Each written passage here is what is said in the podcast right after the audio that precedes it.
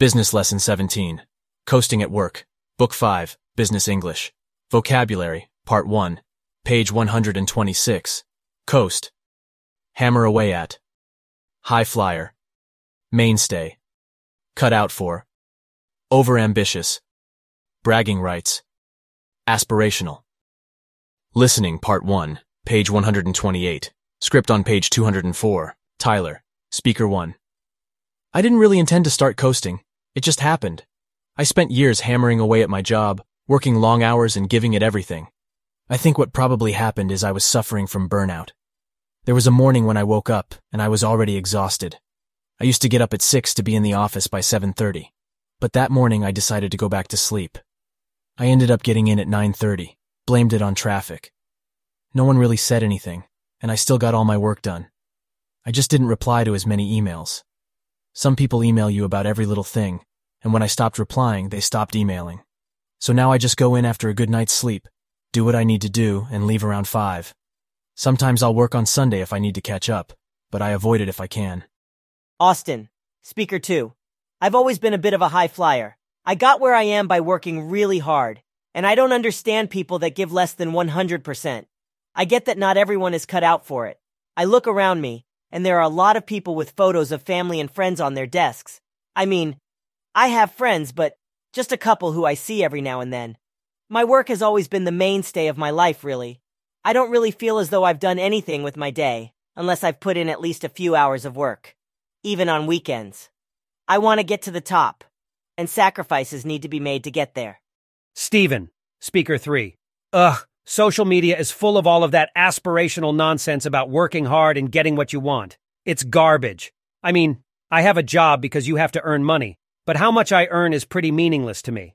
I love to go for walks and take photographs, so as long as I've got a camera and legs, I'm perfectly happy. Think about it. When was the last time you woke up and were excited about the things you own? It's experiencing that makes a difference in life. The other day I was sitting in the woods just listening to the birds, and I felt an incredible sense of happiness. I don't need to be some overambitious slave to a high-paying job where I have to work all hours to have bragging rights. I'm at peace with who I am and what I do. Article Part 1, page 129. Just Getting By, The New Wave of Coasting. A study of Brett Adams. A. 2. He likes to log in around 8 a.m., breeze through a few emails, and respond to any that have come in overnight. I want to get the work done, and I want to be seen to be working. So if people see my emails coming in first thing, that goes a long way to creating a good impression.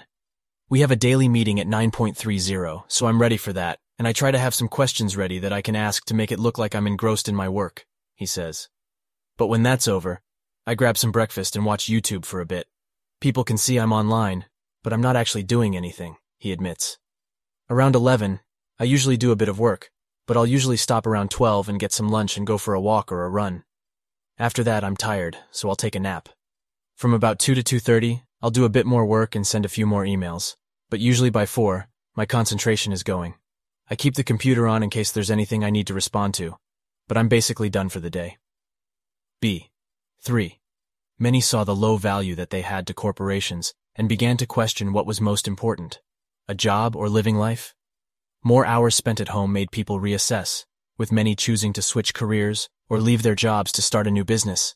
The Great Resignation has received a lot of attention in the media. Others, however, didn't leave their jobs but chose instead to coast. In the United States, 11,000 employees were surveyed.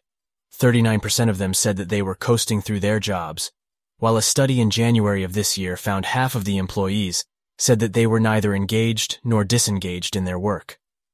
But what are the reasons for this more relaxed attitude to work? See. 1. However, it's important to remember that the last couple of years has been an incredibly difficult time for a lot of people. There's been a sharp rise in the number of people reporting mental health issues brought on by an increased sense of isolation. In addition, many people are dealing with sick relatives or even the loss of a loved one. It's difficult to give yourself entirely to your work when there are so many things to worry about. A lot of people are taking some time to recharge and focus a bit more on their personal needs. Going to the gym, seeing friends and family, and getting time to pursue interests have taken on increased importance after so many of us were unable to go anywhere for months. It could also be an issue with the workplace itself. Workers who don't feel valued or seen by the management may well lose their dynamism, with no clear rewards to shoot for. D. 5. I've been partly considering a career change, he says. I quite like what I do, but I've been doing it for so long that there's no longer any real challenge to it. I've wondered about dipping a toe into teaching or medicine as an option. I want to feel like I make a difference.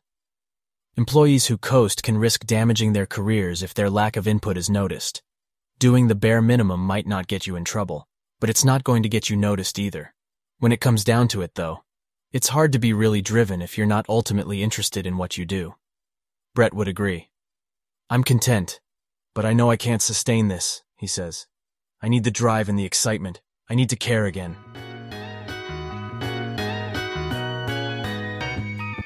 Hey, thanks for listening. We hope that you enjoyed another lesson of Uncle Sam's American English. These audios are synced with our four book series.